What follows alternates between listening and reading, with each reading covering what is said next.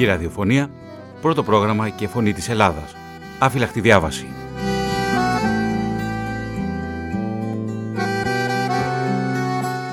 Εντάξει τώρα δεν θα μετρήσω τους παλιούς ακροατές του Σαββάτου, ελπίζω να μας ακολουθείτε και ελπίζω να κερδίσουμε και νέους ακροατές σε αυτήν την νέα ημέρα και ώρα μετάδοσης.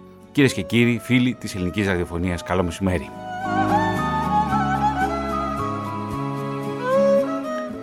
Τίτλος του σημερινού ραδιοφωνικού μας ντοκιματέρ «Εργάτης στα λοιπάσματα. Η αφήγηση του Λάζαρου Ιωσήφιδη».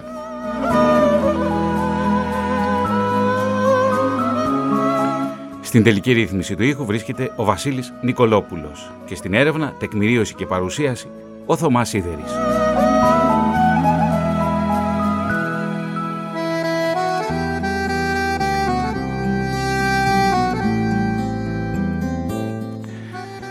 Λάζαρος Ιωσήφιδης Η ιστορία ενός ανθρώπου, του μεροκάματου, που κουβαλά όλες τις περιπέτειες της Ελλάδας τα τελευταία 100 χρόνια.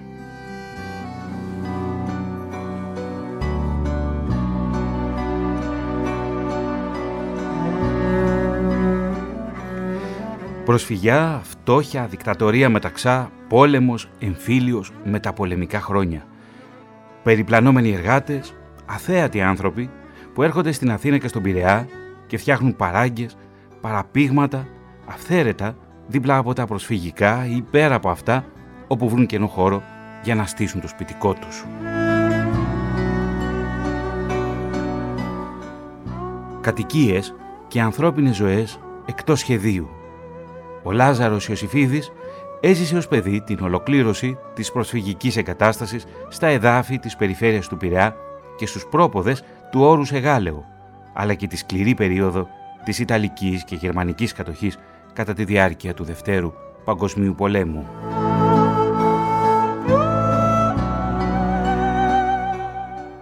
Μεταπολεμικά, ο Λάζαρος Ιωσήφιδης θα εγκατασταθεί στο πέραμα, όπου σε ένα άνυδρο και ξερό τοπίο θα αναδυθούν τα νέα παραπήγματα, αυτή τη φορά των εργατών που έρχονται να εργαστούν στα εργοστάσια της περιοχής. Ο ίδιος θα εργαστεί για πολλά χρόνια στο εργοστάσιο των λοιπασμάτων εγγύς του λιμένου Πυραιός, μία από τις πρώτες βιομηχανικές μονάδες που δημιουργήθηκαν στην παραλιακή ζώνη στις αρχές του προηγούμενου αιώνα.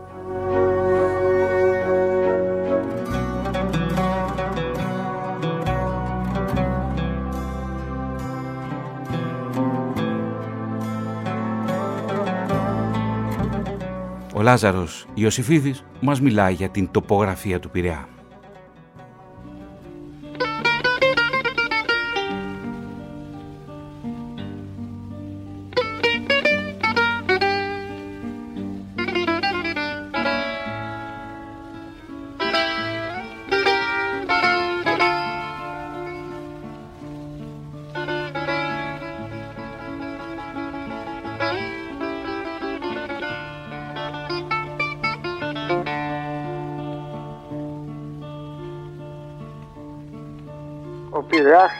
Από τη γέφυρα του Αγίου Διονυσίου η άκρη αυτή, η σημερινή Δραπετσόνα, πιάνει από τη σιδερένια γέφυρα του Αγίου Διονυσίου μέχρι τέρμα Κανελοπούλου, έξω από ε, την εταιρεία λοιπασμάτων. Αυτός το χώρος λέγονταν Πειραιάς τότε, εκείνα τα χρόνια που γεννήθηκα εγώ. Έγινε Δραπετσόνα πολύ, πολύ αργότερα. Ε, ε, το 1948 έγινε κοινότητα, κοινότητα Δραπετσόνας. Το 1952 έγινε δημαρχία Δραπετσόνας.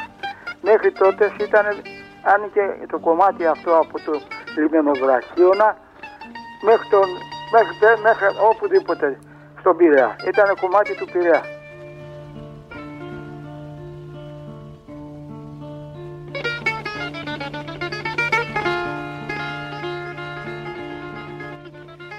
Ο Πειραιάς θα υποδεχθεί τον μεγαλύτερο αριθμό προσφύγων ως ένα από τα λιμάνια υποδοχής των προσφύγων. Τα άλλα λιμάνια είναι η Καβάλα, η Θεσσαλονίκη, οι πρόσφυγες που έρχονται από την άλλη πλευρά του Αιγαίου. Και ανάμεσα σε αυτούς είναι και δύο νέοι άνθρωποι. Είναι η Σοφία και ο Λουκάς, οι οποίοι γνωρίστηκαν και ερωτεύτηκαν στην πόλη Ουσάκ. Η πόλη Ουσάκ βρίσκεται 210 χιλιόμετρα από τη Σμύρνη και είναι κτισμένη πάνω στην αρχαία ελληνική πόλη τη Μένου Θύρε, όπως την αναφέρει ο λιδός περιηγητής Παυσανίας. Από εκεί ήρθαν οι ξεριζωμένοι, από την Ανατολία, κουβαλώντας τη σκόνη και το αχανές και το άνυδρο τοπίο της στα βλέφαρά τους. Η Σοφία και ο Λουκάς στον Πειραιά είναι οι γονείς του Λάζαρου Ιωσήφιδη.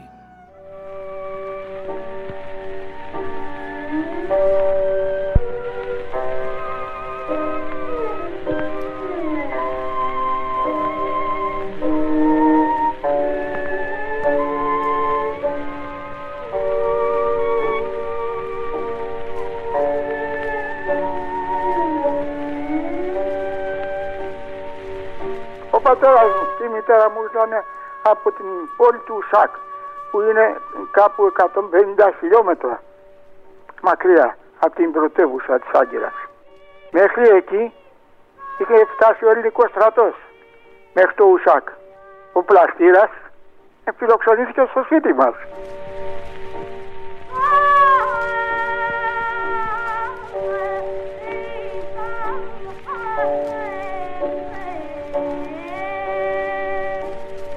Μητέρα μου, εγώ δεν την γνώρισα, επέφανε εδώ. Έτσι, εγώ δεν ξέρω αν παντρευτήκαν εκεί η μητέρα μου ή εδώ, το 22 που ήρθε, γιατί γεννήθηκα το 29, πριν από μένα γεννήθηκε ο αδελφός μου το 26. Και δεν ξέρω, γιατί πέθανε είπαμε όταν ήμουν δύο χρονών και δεν ξέρω πολλά τίποτα. Μάλλον έτσι πρέπει να ήρθαν στον Πειραιά. Γιατί όσοι ήρθαν εδώ στον Πειραιά πήγανε καραντίνα εδώ στη Σαλαμίνα. Δεν το ξέρω όμως το γεγονός εκείνοι πήγανε στην καραντίνα. Γιατί περνάγανε αρρώστιες, ήρθαν άρρωστοι άνθρωποι και τους είχαν εδώ και από εδώ γίνονταν διανομή και πήγαιναν στα διάφορα Στο λιμοκαθαρτήριο του Αγίου Γεωργίου. Όλοι οι πρόσφυγες που ερχόντουσαν πηγαίνανε εκεί πέρα, εκεί τους είχαν και από εκεί και έγινε η διανομή. Άλλοι πήγαν στην Πάτρα, άλλοι στη ανάλογα το επάγγελμα. Ναι. Ο πατέρας σας τι δουλειά έκανε; Ο πατέρας μου, ε, από ό,τι ξέρω, πρέπει να ήταν ράφτης. Ναι. Ε, ράφτης ε, ε, χωρίς ψαλίδι, χωρίς δίπλωμα δηλαδή, έτσι νομίζω. Γιατί εδώ είχε ανοίξει ένα μικρό καταστηματάκι, μπακάλικο ας πούμε. Μπαρμπαλάζαρη, εκτός από εσά και τον αδελφό σας υπήρχαν άλλα παιδιά στην οικογένεια; Μια, μια αδελφούρα. Έφυγανε και οι δύο πιο μπροστά. Ο αδελφός μου πριν ένα χρόνο έφυγε. 95 χρονών.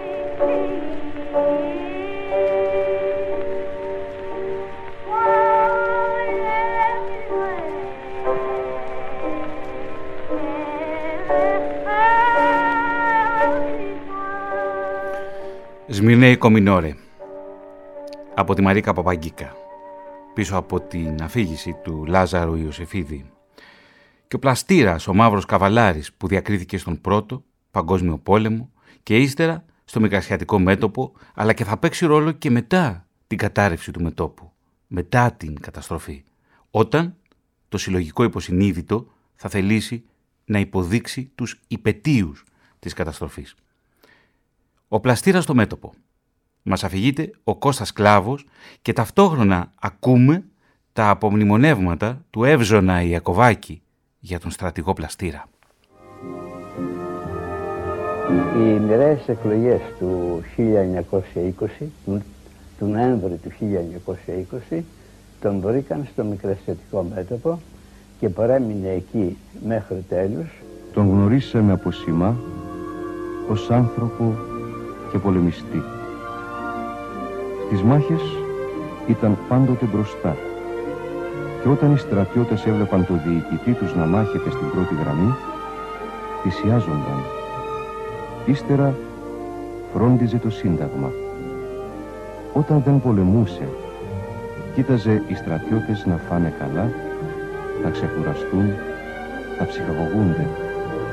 Να φανταστείτε ότι εκείνο τον καιρό είχε προμηθευτεί κινηματογράφο, είχε οργανώσει αθλητική ομάδα, χοροδία και ορχήστρα. Αυτά στο μέτωπο. Όμως θα καταρρεύσει το μέτωπο και σχεδόν 1,5 εκατομμύριο πρόσφυγες θα έρθουν στην Ελλάδα και άλλοι περίπου 500.000 μουσουλμάνοι πρόσφυγες θα ακολουθήσουν μετά την υπογραφή του Συμφώνου της Ανταλλαγής στη Λοζάνη την αντίστροφη πορεία. Στο σημείο αυτό θα ακούσουμε το δημοσιογράφο Μιχάλη Κυριακίδη από το αρχείο της ελληνικής ραδιοφωνίας τηλεόρασης να μας μιλά για το ρόλο του πλαστήρα στη δίκη και στην εκτέλεση των έξ.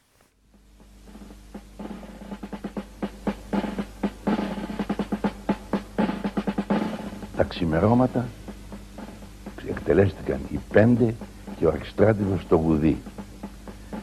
Το απόγευμα, μάλλον το, προς το βραδάκι της 25ης Νοεμβρίου έφτασε τηλεγράφημα του Ελευθερίου Βενιζέλου από τη Λοζάνη προς την Επαναστατική Επιτροπή η οποία τους έλεγε ότι οι ευθύνες είναι σοβαρές ότι ο Κόρζον υπουργός των εξωτερικών της Αγγλίας του είπε ότι θα διακοπούν οι σχέσεις της Ελλάδος με την Αγγλία εάν γίνει αυτό το πράγμα και του επέστησε την προσοχή.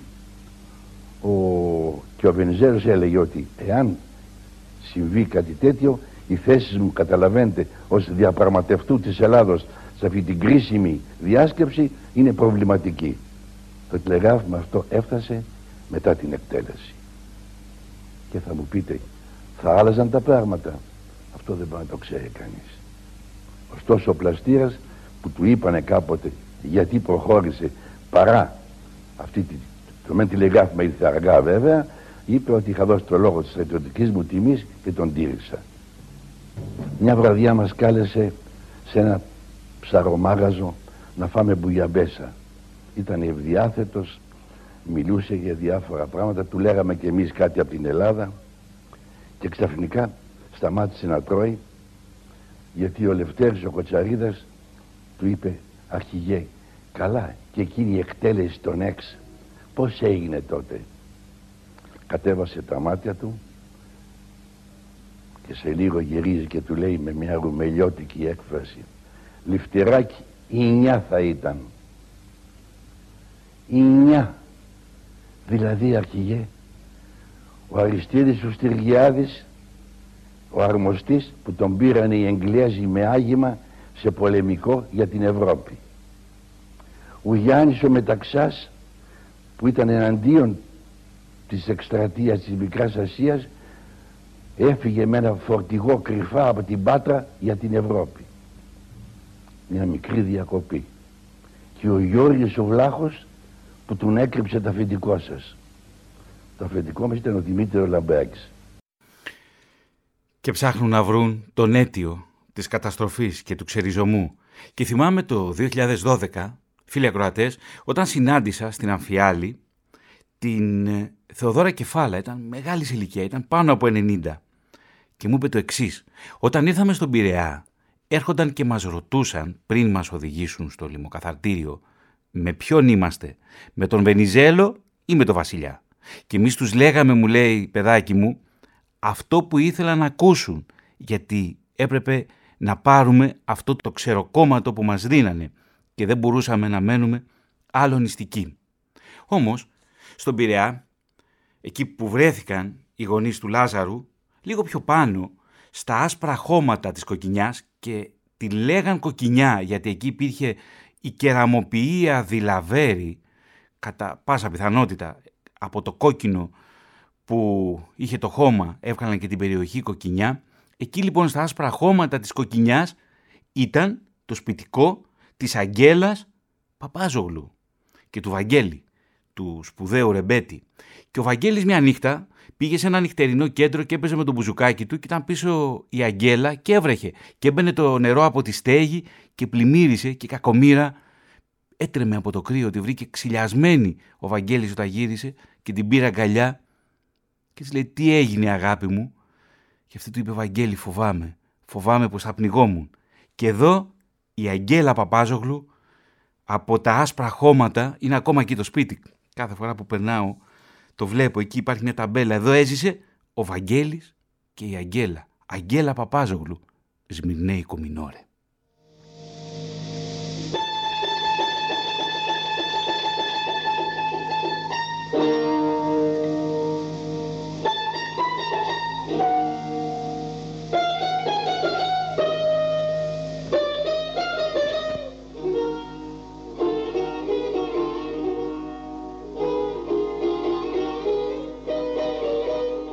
Αχ, αυτή η μπαμπέσα αγκαλιά τι κάνει.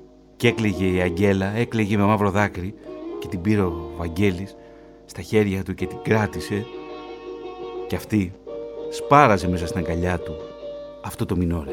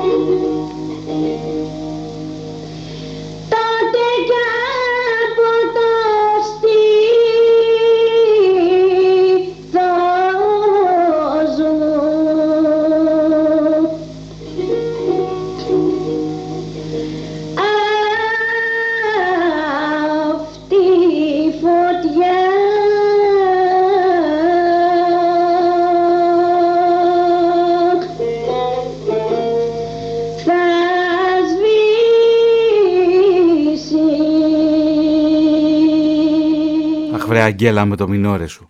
Αλλά τα βάσανα δεν έχουν τέλος.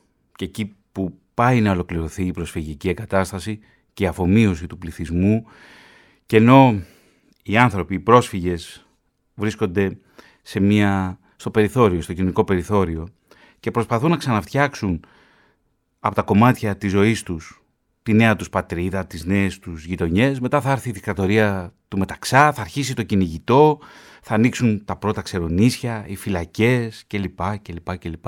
Και θα έρθει και ο πόλεμος και θα βομβαρδιστεί ο Πειραιάς. Και ο Λάζαρος Ιωσήφιδης, γεννημένος το 1929, θυμάται πολύ καλά το βομβαρδισμό. Παλικαράκι ήταν, 13-14 χρόνων.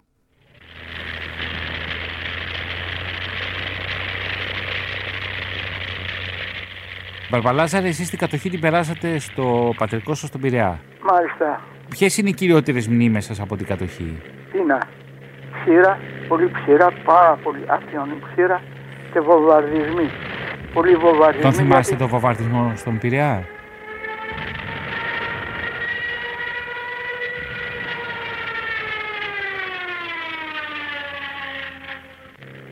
Γιατί, γιατί ο Πειραιάς βομβαρδίστηκε και από τους Εγγλέζους πιο μπροστά, ε, από τους Γερμανούς, έτσι. Βομβαρδίστηκε πολύ από τους. Αλλά οι Γερμανοί είχαν τα στούκα και κατεβαίνανε μέχρι την Τζιμινιέρα τα στούκα.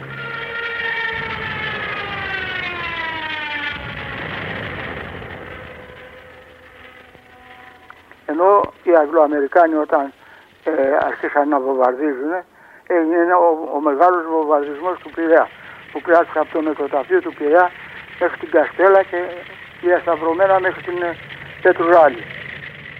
Κατάλαβες; Ναι. Ε, σπήρανε δηλαδή τέτοιο βομβαρδισμός. Είχε πολλά θύματα ο βομβαρδισμός αυτός του Πειραιά. Μπαρμπαλάζαρε, όταν μιλάμε για το νεκροταφείο του Πειραιά, ποιο εννοείται; Την Ανάσταση, ανα, την Αναπαύσεως που είναι. Ακριβώς. Ναι. Απλώς ήθελα να το διευκρινίσουμε ότι αναφέρεστε σε αυτό το νοικοταφείο, το νοικοταφείο της Ε, ναι, Ανάστασης. δεν, υπ- δεν υπήρχε άλλο νεκροταφείο. Δεν υπήρχε ένα νοικοταφείο κοντά Όλη στον και η Άγιο Νίκαια, Διονύση. Η περισσότερη νίκαια που είχε και παρόλη η νίκαια είχε κανένα δύο νεκροταφεία. Ναι. Εδώ ερχόντουσαν και τη νίκαια. Στην Ανάσταση. Δεν υπήρχε ένα, κι άλλο ένα νεκροταφείο στον Άγιο Διονύση. Ακούστε, Ναι. αυτό ήταν όταν ο Πειραιάς είχε 50.000 κατοίκους, 80.000 κατοίκους. Ακριβώς η εκκλησία του Αγίου Διονυσίου ήταν νεκροταφείο. Αλλά εγώ δεν το πρόλαβα σαν νεκροταφείο, πρόλαβα την εκκλησία. Ναι, αυτό είναι. Αυτό ήταν το νεκροταφείο του Πειραιά εκεί. Και αυτό που είναι τώρα, που μέχρι το, όσο λειτουργούσε σαν νεκροταφείο, είναι περιουσία του Δήμου Πειραιά. Γιατί εκεί ο, ο τόπος που είναι το νεκροταφείο είναι το, και- ε, το, σχεδόν το κερατσίνι. Το σημερινό κερατσίνι. Το κερατσίνι δεν είχε δήμαρχο, ο Δήμος ήταν ταμπουρίων. Τα λεωφορεία φεύγανε από το, από το ρολόι, γράφαν ταμπούρια. Το ταμπούριο, δεν γράφανε κερατσίνι Ναι. της, της δε δραπετσόνας, που τη λέμε σήμερα δραπετσόνα, ξεκινούσαν τα λεωφορεία από, τον, ε, από το ρολόι. Το ρολόι ήταν το μέγαρο αυτό το, δημο, το Δημαρχείο Πυραιός. Τρία λεωφορεία φεύγαν από εκεί, το ένα είχε γραμμή ε, Πειραιά Δραπετσόνα, δεν γράφανε Πειραιά Πειραιά γιατί είπαμε η Δραπετσόνα ήταν Πειραιάς. Ε, λεγόταν το λεωφορείο Πειραιά Λιπάσματα. Όποιος παίρναγε τη γέφυρα που κάθεσε στα λιπάσματα. Δεν λέγανε ούτε δραπετσόνα ούτε τίποτα. Το λεωφορείο από εκεί που έφευγε από το ρολόι, τρεις γραμμές είχε. Μία ήταν πειραιά λιπάσματα, μία ήταν ταμπούρια και μία ήταν εκεί αυτό, Ευγένεια. Ότι απέμεινε τα θράσματα του Πειραιά μετά από τους διαδοχικούς βομβαρδισμούς και εδώ ο Μιχάλης Γενίτσαρης στο βομβαρδισμό του Πειραιά.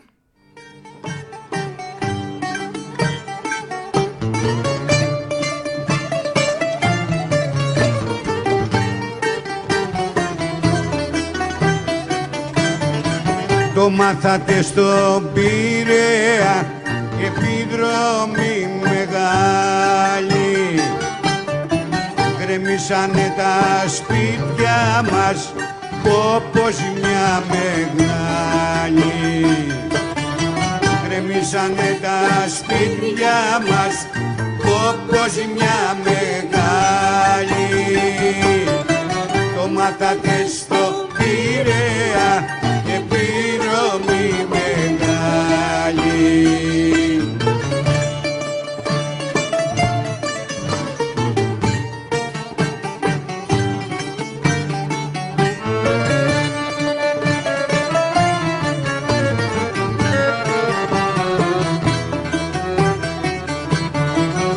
Μέρα και νύχτα ρίχνανε πόμπες στα αεροπλάνα και χάνει η μάνα το παιδί και το παιδί τη μάνα. Και χάνει η μάνα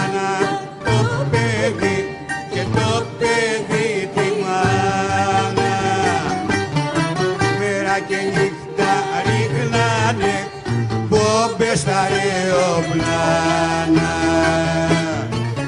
Έτσι ακριβώς έγινε όπως το λέει ο Μιχάλης Γενίτσαρης. Και ο πόλεμος περνάει και έρχεται ο εμφύλιος και στα πρώτα μετεφυλιακά χρόνια οι άνθρωποι έπρεπε πάλι να ξαναμαζέψουν τα συντρίμια της ζωής τους και να χτίσουν τα σπίτια τους, τα αυθαίρετα που λέγαμε προηγούμενα και που νομίζετε.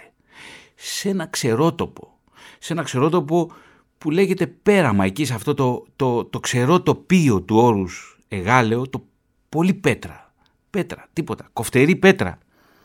Και εκεί πάνω αναδύθηκαν τα παραπήγματα, τα εργατικά παραπήγματα, οι παράγκες του περάματος.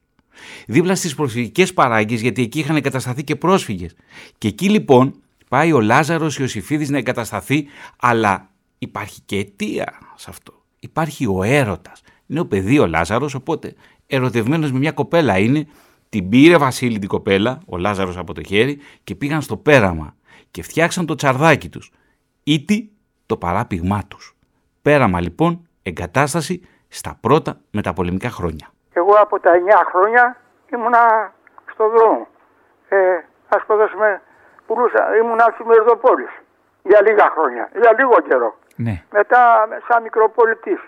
Αυτή ήταν η δουλειά μας εμάς. Τότε στα 9 χρόνια έβγαινε στο, στο δρόμο. Ή λούστρο στάσουνα, η κουλούρια θα πουλάγες.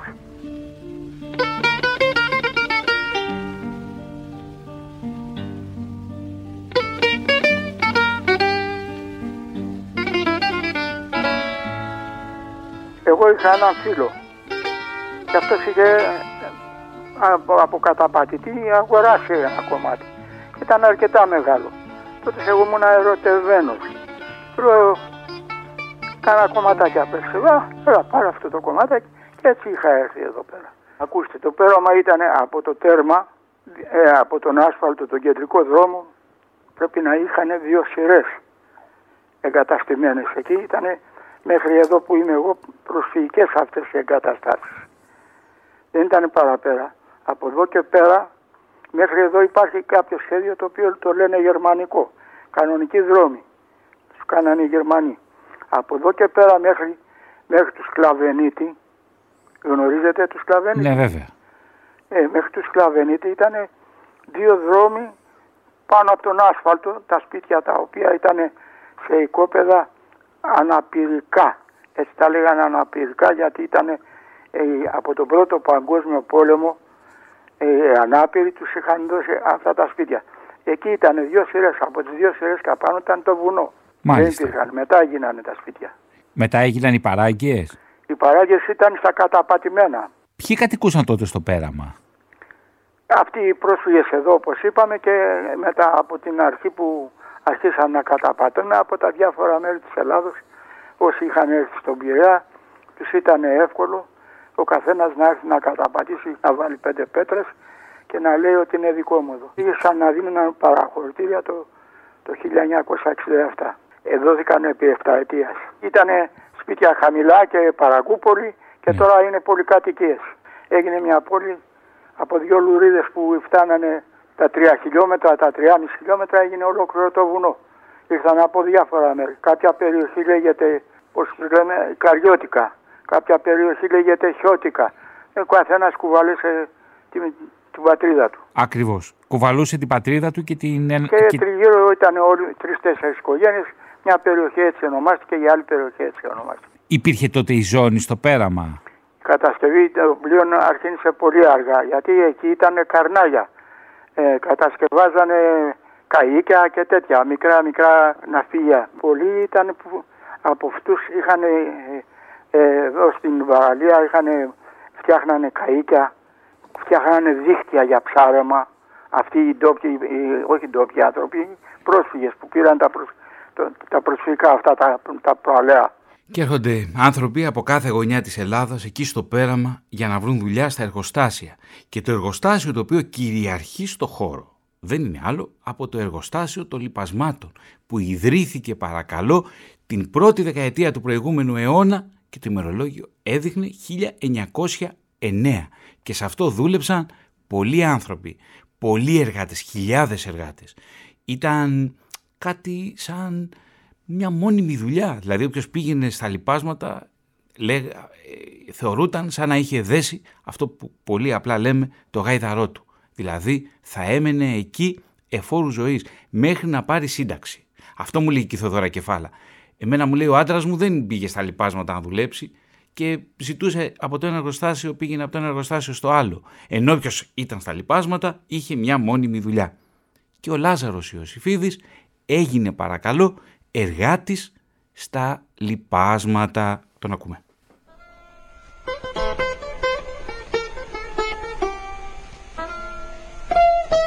Εγκατασταθήκατε στο πέραμα στις αρχές της δεκαετίας του 1950. 51-22 χρονών ήμουνα. Νέο παλικάρι είσαστε. Ε, βέβαια. Εγώ επειδή ήμουν ερωτευμένος ήρθα εδώ πέρα, όχι ότι Με τη εδώ γυναίκα ήταν που η- παντρευτήκατε ή μετά προέκυψε Όχι, άλλη; δεν την παντρεύτηκα εκείνη που ερωτεύτηκα.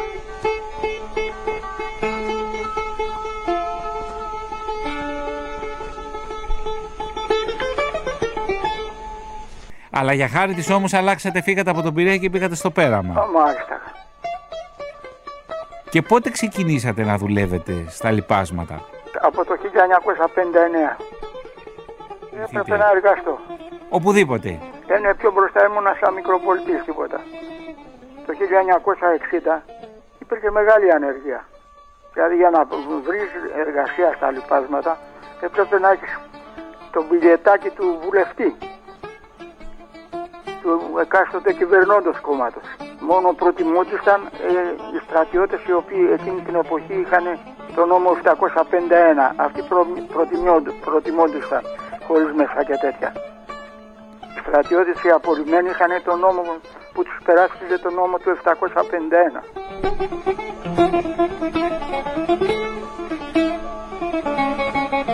Πριν τον πόλεμο άνοιγε στον Κανελόπουλο, κάποιος Κανελόπουλος. Ήταν ο ιδρυτής της Ο εταιρείας. ιδρυτής. Κατόπιν ήρθε στε- στα χέρια του Μποδοσάκη. Σηκωνόσαστε το πρωί και παίρνατε το λεωφορείο για να πάτε... Υπήρχαν τρεις βάρδιες. Ναι. 6-2, 2-10, 16, 8-5. Οι, οι βάρδιες που ήταν 6-2, 2-10, 16 δουλεύανε σε φούρνους μέσα γιατί έπρεπε να δουλεύουν διαρκώς για να μην πέσουν. Δεν, δεν μπορούσε να γίνει ας υποθέσουμε στο τζάμι διακοπή γιατί θα έπεφτε ο φούρνος. Η, η- η θερμοκρασία έπρεπε να ήταν διαρκές και να δουλεύουν. Ήταν γυαλάδικο. Ο τίτλος της ήταν «Ανώνυμος ελληνική εταιρεία χημικών προϊόντων και λοιπασμάτων». Αυτός ήταν. Μέσα εκεί ε, φτιάχνανε ε, καταρχήν, ε, νομίζω αν δεν κάνω λάθος, γιατί εγώ τότε δεν είχα προλάβει, πυρότουβλα και πυρί, πυρόχωμα. Μέσα εκεί γινόταν, είχε 10 συνεργεία μέσα. Το ένα ε, έφτιαχνε πυρόχωμα, το άλλο, είχε, το άλλο τμήμα ήταν ιαλουργείο. Το ιαλουργείο ήταν ό,τι ήταν από γυαλί, λαμπόγιαλα, φωταγωγή, ε, ε, αυτά πως τα λένε αγατιέρες και τέτοια. Μετά ήρθε το τζάμι. Το τζάμι το φέρανε οι Βέλγοι εδώ. Τι εννοείται; Έγινε και τζαμάδικο μέσα το εργοστάσιο. Η αλ- ε, δεν ήταν ιαλουργείο, άλλο το τμήμα του το τζάμι και άλλο το ιαλουργείο. Ναι, και ήρθαν οι Βέλγοι Οι και... Βέλγοι, ναι, ναι, οι Βέλγοι, οι Βέλγοι ήταν οι Βέλγοι και ε, το τζάμι που παλίγαγαν εδώ ε, κουβόταν σε ίντσες ε, ευρωπαϊκές, ελβετικές. Μάλιστα. Γιατί υπάρχει και η εγγλέζικα ίντσα που είναι διαφορετικά. Ε, δηλαδή οι Βέλγοι έδειξαν... ε, Βέβαια και την κοπή του αεροπίνακα που γινόταν οι τεχνίτες που αναλάβανε, που δημιουργήσανε τεχνίτες. εκπαίδευσαν το προσωπικό δηλαδή. Ε, ναι, ναι, ναι. Ναι. Κάποιους κόφτες ιαλοπινάκων. Εσείς σε ποιο τμήμα εργαστήκατε; Εγώ εργάστηκα στο λιουπάσμα και κατόπιν στο, στην κοπή. Στην κοπή των, λι- του ιαλού. Αλλά όχι σαν τεχνίτης, σαν βοηθός όταν πήγα. Εργάτης στα λοιπάσματα, δηλαδή εργάτης τιμημένος. Με τον υπέροχο Κώστα Ρούκουνα.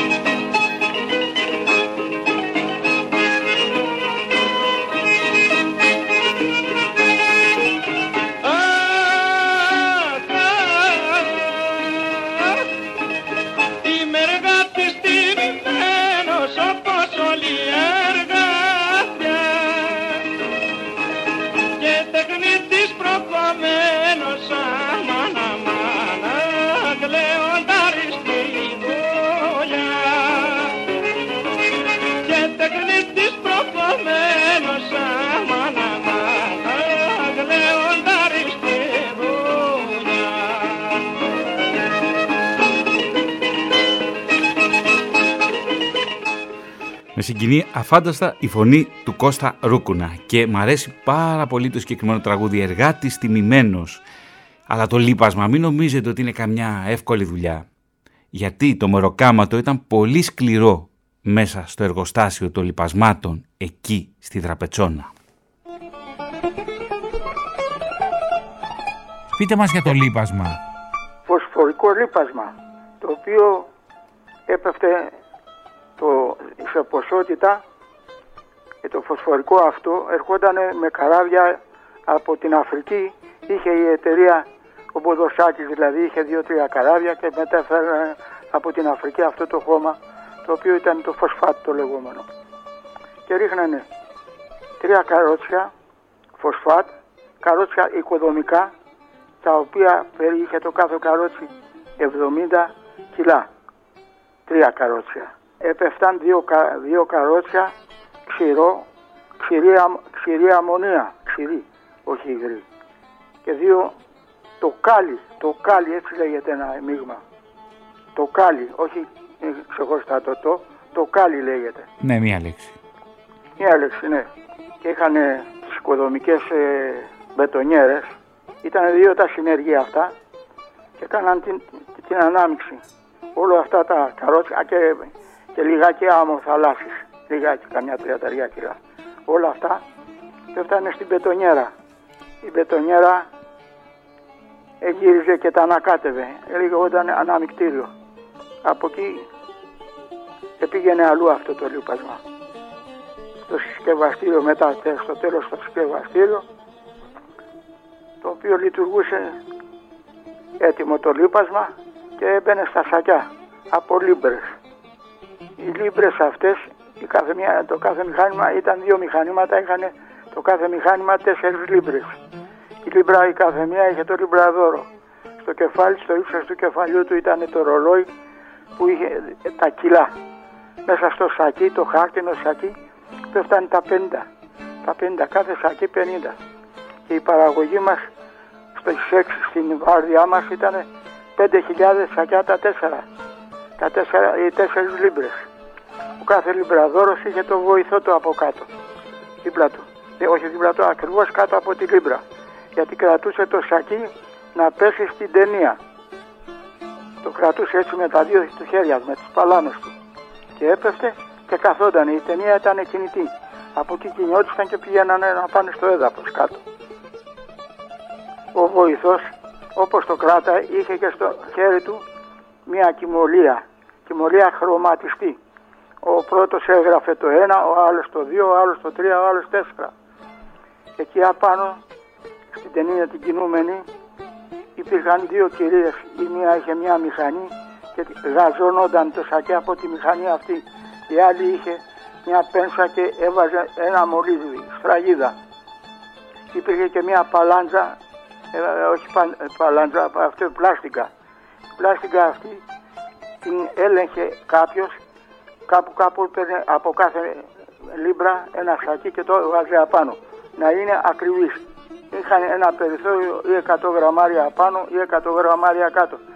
Αν ε, του ξέφευγε του Λιμπραδόρου περισσότερο, γίνονταν αυτομάτως έλεγχος να δουν γιατί κατέβηκε περισσότερο λίπασμα. Από κάτω του παραλαβαίνανε αυτό το λίπασμα τα 5.000 σακιά που ήταν όλη η παραγωγή, 7 εργάτες και το κάνανε στήλες, ντάνες που λέμε στην πλάτη, όχι στην πλάτη, στον νόμο. Γιατί το, το, το τοποθετούσαν άλλοι δύο εργάτες, σηκώναν το σακί εκεί που κατα, κατα, κατέβαινε, λέγεται πρόβολος. Από το πρόβολο το σηκώνανε, εντάξει, εντάξει, στον νόμο. Σαν τα κινεζάκια. Ο ένας μπροστά από τον άλλον, 30 μέτρα επί 30 η πλατεία, ξεκίναγε από το βάθος των 30 μετρών και ερχόταν προς το μηχάνημα. 5.000 σακιά, 7 άτομα, 135 ε, ε, τόνοι στον καθένα να αργούσαν. Σκέψου τώρα 7 ανθρώποι, ο καθένας 35 τόνοι, τρία αυτοκίνητα των 12 τονών. Εγώ δούλεψα εκεί και τα σήκωσα τα σακιά αυτά.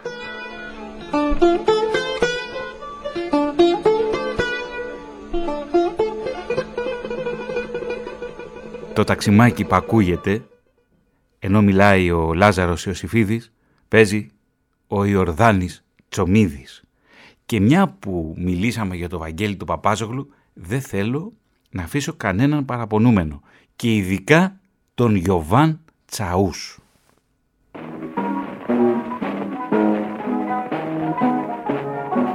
Πέντε μάγκες στον Περαία.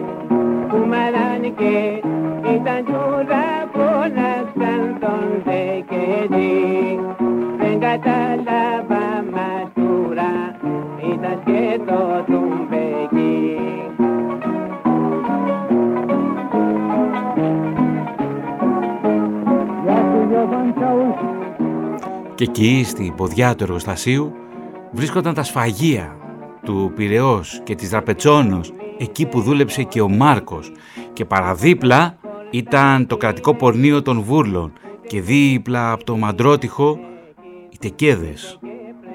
Εκεί ο Τεκές του Καπλάνα, ο πιο γνωστός Βασίλειο, ο Τεκές του Καπλάνα. κοζούλα ναργίλε Πάμε μάγκες να τον πιούμε Να μην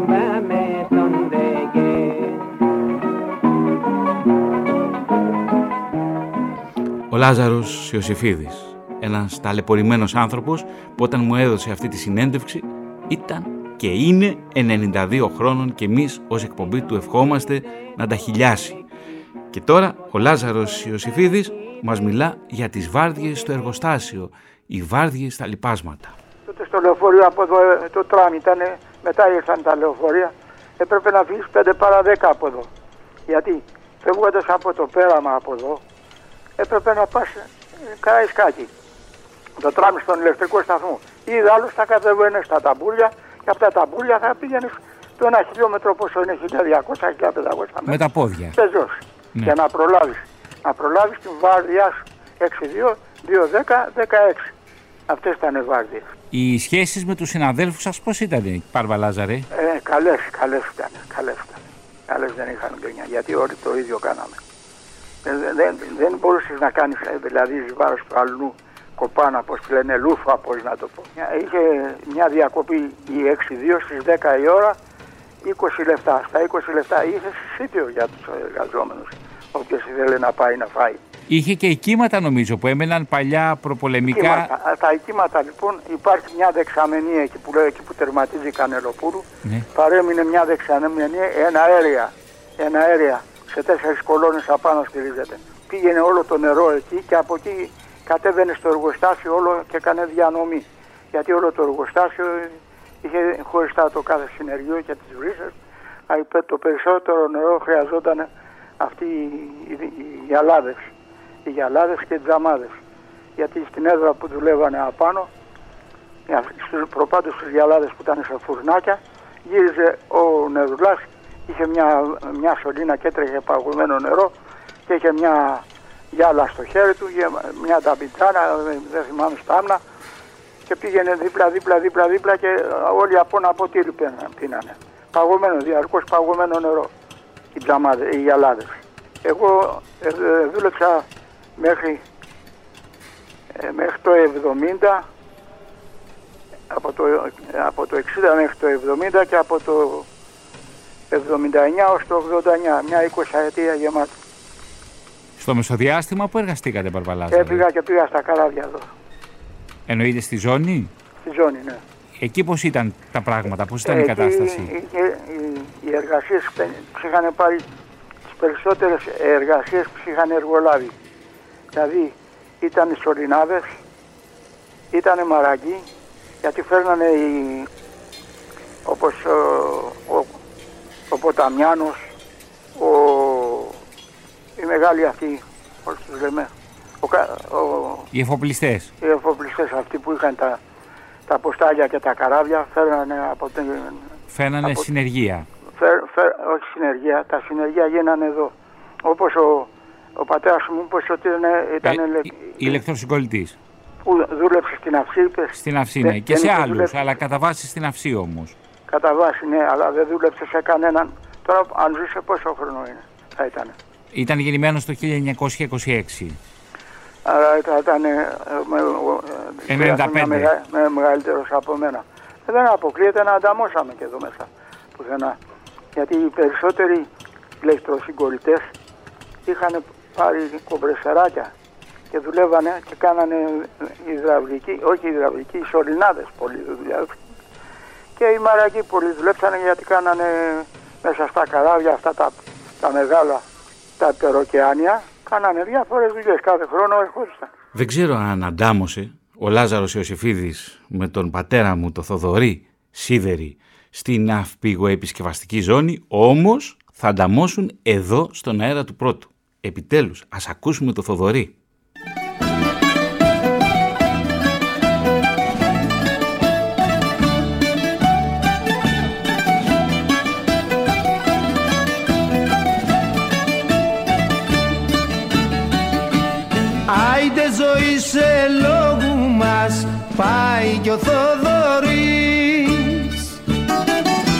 Γιατί το έκοψε κι απ' την ταβέρνα ξεκόψε. Τον χάσαμε νωρίς.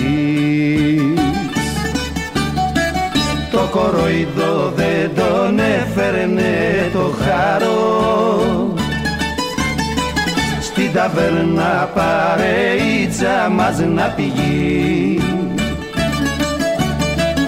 να του φτιάξω το κεφάλι σαν φουγάρο να ξεχάσει να τον πάρει απ' τη ζωή το φίλο μας το Θοδωρή Αυτός λοιπόν είναι ο Θοδωρής, ο οποίος πέθανε όμως από το κράσι. Μόνο που ο δικός μου πατέρας πέθανε από την πνευμονική ίνωση που ήταν η αρρώστια των ανθρώπων που δούλευαν στις σκυλιές των πλοίων και ανέπνεαν τη σκουριά των καραβιών. σε λόγου μας και φέρε μια μισή Κάποια στιγμή ρώτησα τον Λάζαρο Ιωσήφιδη, του λέω ποιο τραγούδι θέλετε να σας αφιερώσω και ποιο νομίζετε ότι μου ζήτησε; Θα τα ακούσετε αμέσως μόλις κάνω την αποφώνηση. Λοιπόν, στην οργάνωση παραγωγή σήμερα ήταν μαζί μας η Μαριλένα Κουσουλού, στην τελική ρύθμιση του ήχου ο Βασίλης Νικολόπουλος, στο μικρόφωνο ο Θωμάς Σίδερης, αυτή ήταν η αφύλακτη διάβαση. Να ευχαριστήσω θερμά τον Χρήστο Ιωσήφιδη, γιο του Λάζαρου, που μας βοήθησε για να κάνουμε αυτήν τη συνέντευξη. Ευχαριστώ θερμά και όλους εσάς τους ακροατές που μείνατε πίστη, ελπίζω, στην αφύλακτη διάβαση και το τραγούδι που μου ζήτησε ο Λάζαρος Ιωσήφιδης και του το αφιερώνω και εγώ με όλη μου την καρδιά και με όλη μου την αγάπη είναι αυτό. Δημήτρης Γκόγκος, Μπαγιαντέρας και...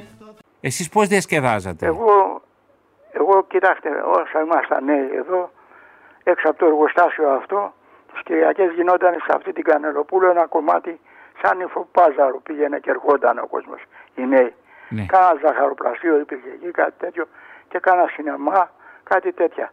Μετά ο κόσμος αυτός που κάνει υφοπάζαρο και πήγε στα ταμπούρια. Μετά από τα ταμπούρια έφυγε και πήγε στο, ε, στη Νεάπολη, απάνω, στην Ευαγγελίστρια. Εκεί είχαν τρία κέντρα. Το ένα ήταν ο Αστέρας, το άλλο ήταν τα χαϊδευτικά τους, του, του Γάλλου και το άλλο ήταν του Εγγλέζου. Του Γάλλου είχε, ε, το, του Αστέρα είχε τραγουδήσει εκεί πέρα τα πρώτα χρόνια ο, Ο Καζατζίδης. ο Καζατζίδης με την ε, Μαρινέλα. Πριν τη Μαρινέλα η πρώτη του πια ήταν και η γυναίκα. Εκεί πρώτο τραγουδίσαν. Πέ- Και παίζανε από τις, ε, μέχρι τις 11 η ώρα ήταν ε, πίστα με ράδιο, ραδιόφωνο. Και μετά τις 11 γινόταν το, το έλα να δεις εκεί πέρα. Αλλά ε, πηγαίνανε και άνθρωποι που θέλανε με τη σειρά τους ο καθένας στο χώρο του και έπεφτε το ίδιο τραγούδι και το ίδιο και το τραγούδι. Κατάλαβες. Ο άλλος ο Εγγλέζος έκανε την καλύτερη δουλειά. Τότε σε εκείνα τα χρόνια η δροσιά ήταν έρημη. Ε, αυτός που το έκανε εκεί το πενιρλί. Έφευγε πολλοί κόσμος και πήγαινε στη δροσιά για να πάει, έφε- έκλεισε το μαγαζί εδώ στα γερμανικά και πήγε και έκανε εκεί στη δροσιά ε, το πενιρλί. Μάλιστα. Έτσι πέρασε ο κόσμος. Ο νέοι, νιάτα, ε, νέοι, νυφοπάζαρο. Αυτά. Ό, όταν μπορούσε κανείς να έχει στην τσέπη του λεφτά, πήγαινε σε κανένα κέντρο. Ό,τι γίνεται και σήμερα γινόταν και τότε. Σωστά. Ποιο τραγούδι από εκείνη την εποχή θυμάστε που, που το αγαπάτε ιδιαίτερα εγώ για να σας ξέρεις το τι βάλουμε θυμάμαι. στο ραδιόφωνο; Ξέρεις τι θυμάμαι εγώ; Τι θυμάστε; Ένα τραγούδι που ήταν στα 7 μου χρόνια. Και εκεί απέναντι από το σπίτι μου ήταν ένα καφενείο και εκείνο τον καιρό γυρίζανε αυτοί με τα γραμμόφωνα, με τα χωνιά. Και στο καφενείο ερχόταν κατά απόγευμα και έβαζε κάνα δύο δίσκους. Και δεν- έβγαζε το καπέλο μετά. Το Χατζη Κυριάκιο.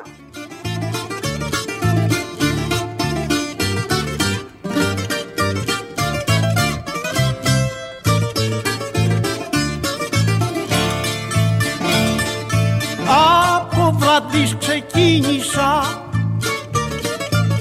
με έναν παλιό μου φίλο για το Χατζη Κυριακείο και για τον Άγιο Νείλο για το Χατζη Κυριακείο και για τον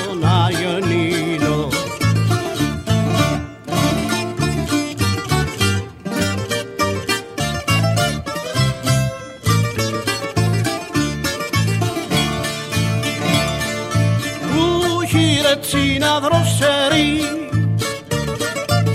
και όμορφα κορίτσα. Μόνο που σε παιδεύουνε με ναζιά με καπρίτσια. Μόνο που σε παιδεύουνε με ναζιά με καπρίτσια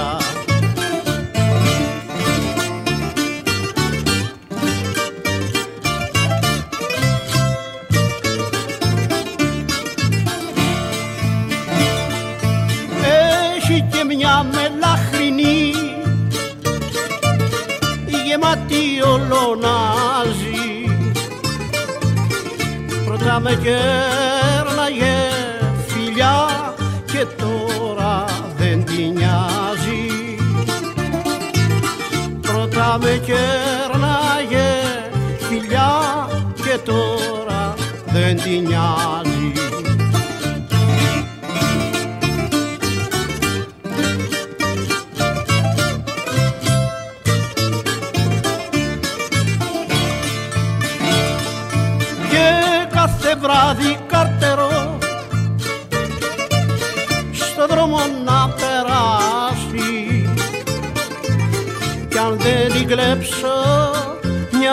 βραδιά ο κόσμος θα χαλάσει. Κι αν δεν την κλέψω μια βραδιά ο κόσμος θα χαλάσει